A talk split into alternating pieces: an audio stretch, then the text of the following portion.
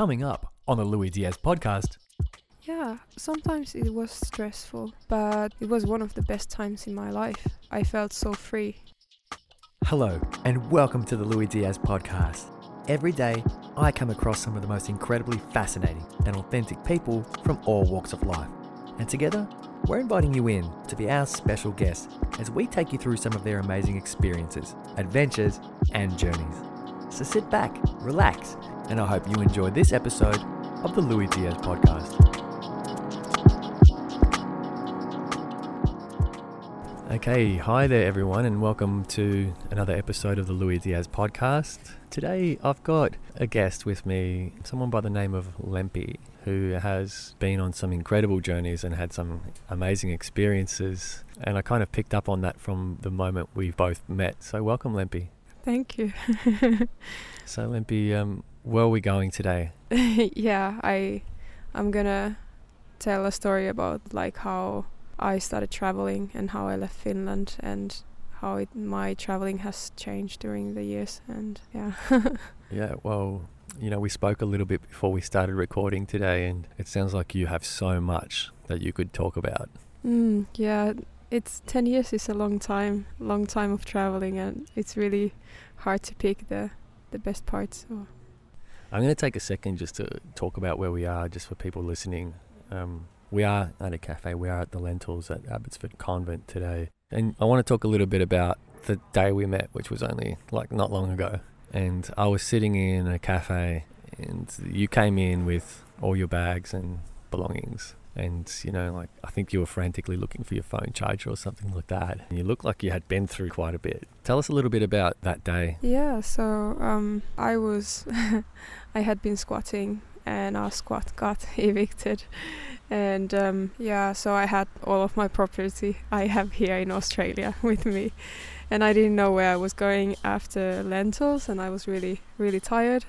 And so therefore, I went to eat in the lentils, and I had to charge my phone to organize what to ne- do next. So yeah, I kind of took my space really openly. Is that common for you to find yourself in those kinds of situations in the, with the sort of traveling that you do? Yeah, I I feel like it's happening all the time. I guess. Yeah, I rarely have an address and have a like um I don't live in the same place for a long time ever. Like usually it's just it's all about like a couple of months, few months and then I move away again. So, would you call yourself um, nomadic in a way? Yes, I would call myself a nomad, yeah. Yeah. You know, having a look at it, all the activity on social media um, around certain types of travel experiences, I think there's a really romantic notion around being a nomad, you know.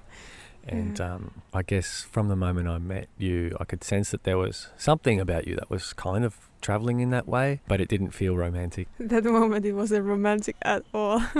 Not at all. But it has like it definitely has its uh, romantic side. Like otherwise i wouldn't be attracted about this kind of way of living but sometimes it's really not romantic and just like terrible and i'm, I'm sick of it. Yeah. I live a very different life, and I can honestly say that there's parts of it that I enjoy and parts of it that I find very difficult to deal with. So I don't think there's like a, a real set way that's going to guarantee you 100% happiness all the time. Right? mm, that's for sure So, you know, you had a life in Finland and you didn't feel like maybe deep down that it was for you. Mm. Then you decided that you wanted to change something. What was that? Mm. Well, when I moved away from Finland for the first time, I didn't know that was the solution. I was supposed to go to London for three months and come back to Finland afterwards. And when I went to London, when I moved there, I felt amazingly good. Like, I felt so, so happy after being depressed for such a long time in Finland. So I just realized, like, no way I'm going to go back to live in Finland. And I was uh, doing this au pair job in London and it didn't work out. And I had to go back to Finland after one month, but I already knew that I would get away as soon as possible. That I would just uh, just get rid of my things and take just the necessary things and just leave again. And yeah, after a couple of months, I I moved to Ireland, and after that to Holland, and after that to India, and Yeah. Cool. So London was the place that sort of kicked it off for you. Yes, when I was 21, I was more into big cities. I guess I I wanted action, and I still like action. Definitely, I'm here in Melbourne. Melbourne is full of action, but yeah, in these days I prefer it a little bit calmer places. But yeah, I I really loved it in London back then, and I actually I wanted to go back, but the next au pair job I found from Ireland, and this is why I moved to Ireland afterwards, and I love it in Ireland as well. So you mentioned Holland and uh, Asia and India. Mm-hmm. It sounds like there's several different places that you've been to. Yes, and I've been going really fast. I can't really explain why it happens this way, but I rarely stay in one country for longer than six months. Like, actually, I, I don't think I do that. actually, it's less than six months. Is it addictive to live like that? It is extremely addictive. Yeah, it is. And to be honest, like sometimes I I exhaust myself, like I get really burned out from moving too fast. Because when you move fast, you also like all the people around you change and you have to get to know people again. You have to get to know new languages and cultures and how you are supposed to behave and it's it's really tiring and, and exhausting but it's it is also very addictive one of the addictive parts is like um, you don't necessarily have to face your like troubles or certain kind of problems like you can run away constantly and that is like kind of the the bad acti- addictive part of it. But it's also like you learn constantly and very fast and that's really addictive too. And you feel so much alive all the time because everything is changing everything is new you new and interesting. I don't want to focus too much on what you were running away from, yeah but yeah, definitely I want to hear about like your most incredible travel adventure that you've had.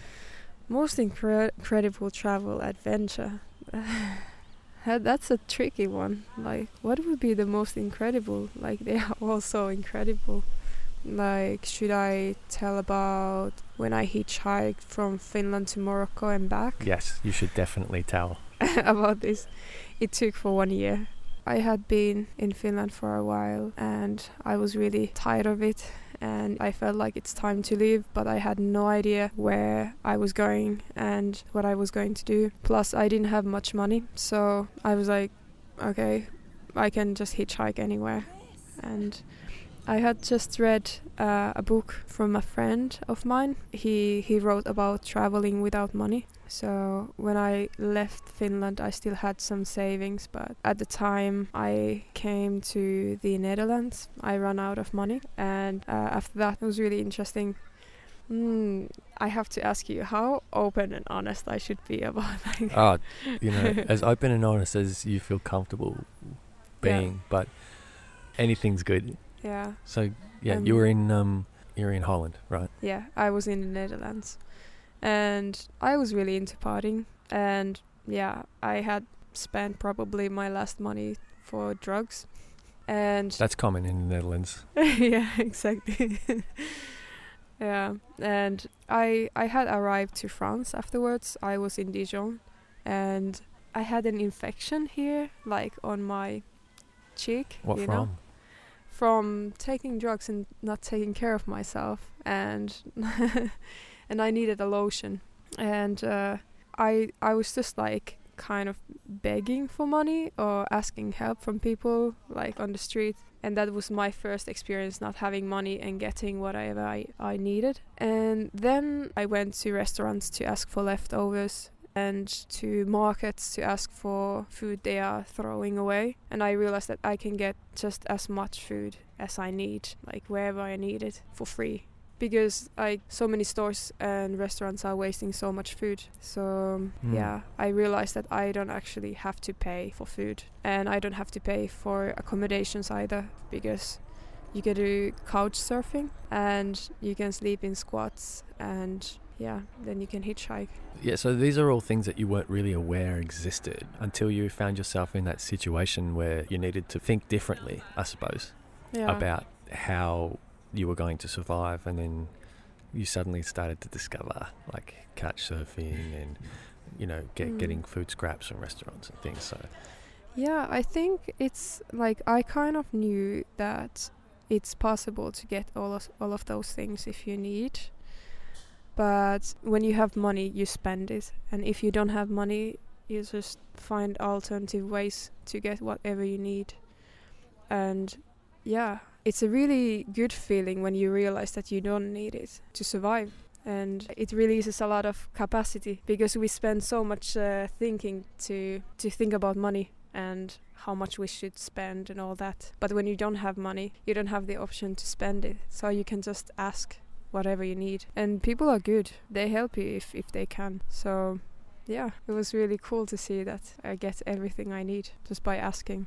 Yeah, I'm falling in love with that idea that you put yourself in these situations where you have to think differently about how you survive, and then you discover some really beautiful parts about like human nature Hmm. as a result. And that you probably otherwise wouldn't have if you didn't put yourself in those situations. Yeah, that's true. Actually, I feel like our parents are like telling us about the danger of strangers, you know, like don't talk to strangers. But when the strangers are the only ones uh, who can actually help you, it just changes everything. And you see people in different way. And yeah, I, all of those people who gave me lifts, like I didn't know them. And sometimes I was hitchhiking in the middle of the night, and like nothing too bad ever happened to me, even though I was hitchhiking alone. Like sometimes I, I went to sleep in places of people I met randomly on the street, you know, and it has made me feel that really 99.9% of all people are actually really nice and helpful and re- they really want the best for you. Yeah, restoring my faith in humanity. And not that I didn't have faith in humanity, but it's just that we, we can forget the amazing part of connecting with strangers. It makes you feel alive, just like you said. Yeah. Uh, and I guess that brought us here. But you started Mm. in Finland and you ended up in the Netherlands and now in France, where you've just kind of um, managed to heal your cheek infection. Yes. uh, and but you're on your way to Morocco. Yeah, I was. I, I always wanted to go to visit Morocco. Why? Mm, something about Morocco and like Arabic countries fascinates me very much for some reason. Like something how they look in like visually. Like and yeah. I think I know what you mean. The the way that they look visually feels like there's so much historical depth Mm. that you're just drawn to wanting to immerse yourself in whatever it is that they know that we don't know. Yeah. Yeah, it is really interesting. So Mm. you're in France. Where was the next stop? Um, I went to Spain. After that, I went to Portugal, and after that, I went to Morocco, like through Spain.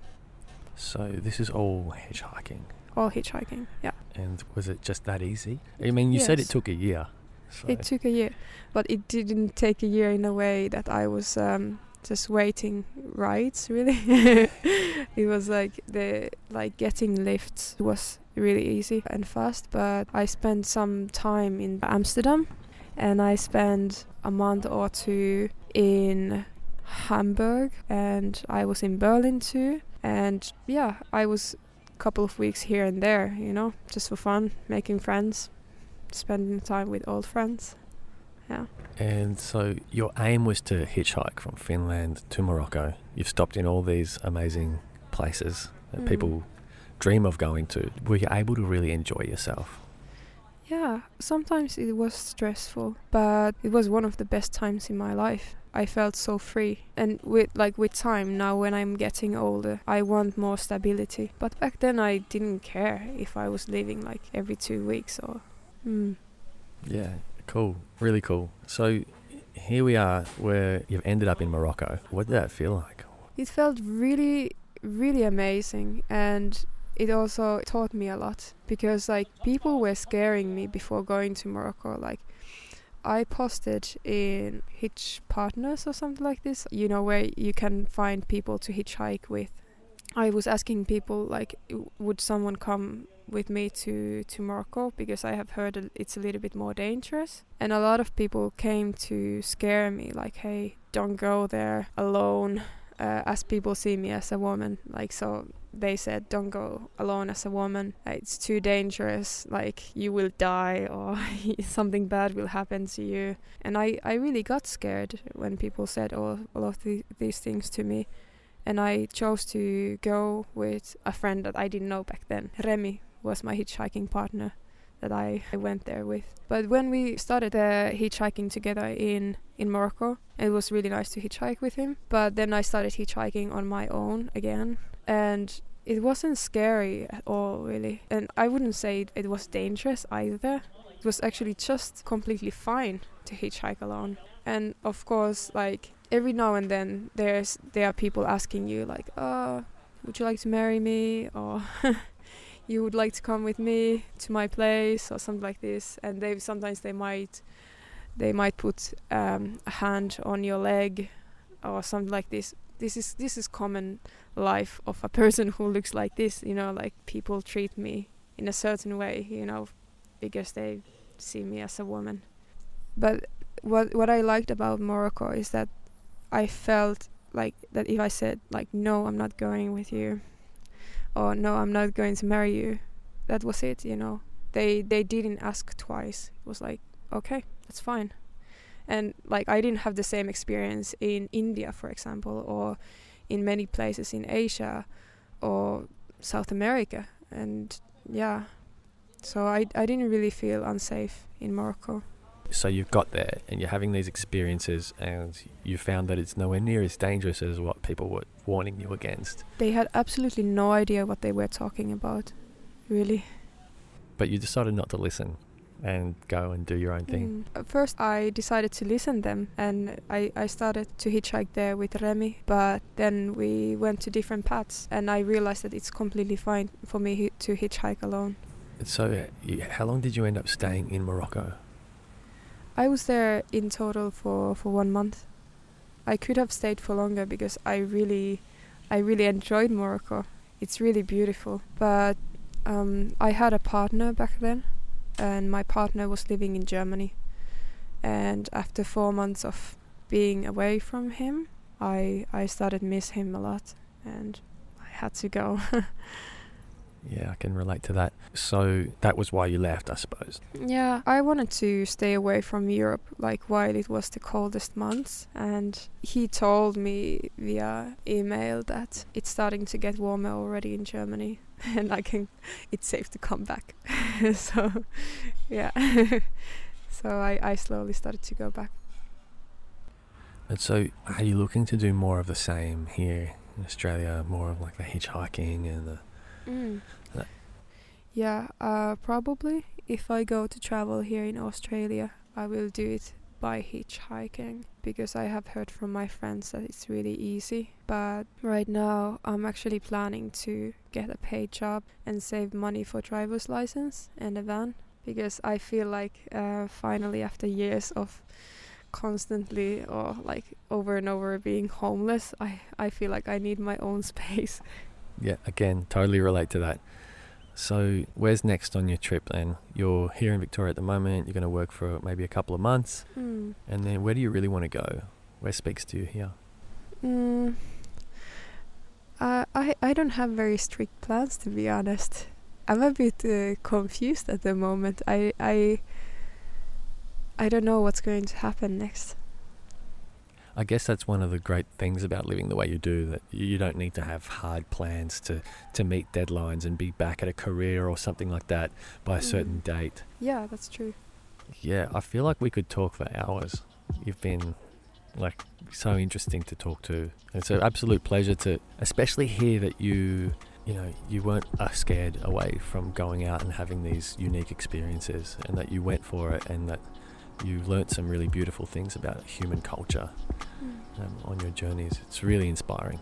So I wanted to say um, thank you so much for sharing that with us. And who knows, we might actually end up having to talk again. What I'd like to do is to see if you have any, like a picture from mm-hmm. your trip.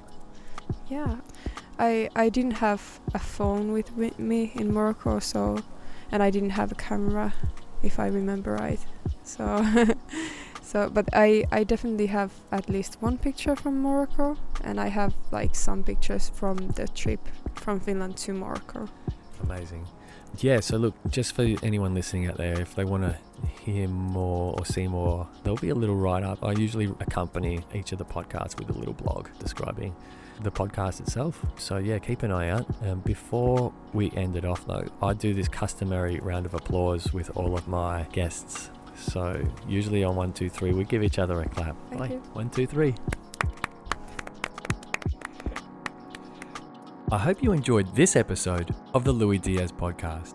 To find out more about any of our guests and catch additional photos and content from this episode, find us on Instagram at louisdiaz.podcast.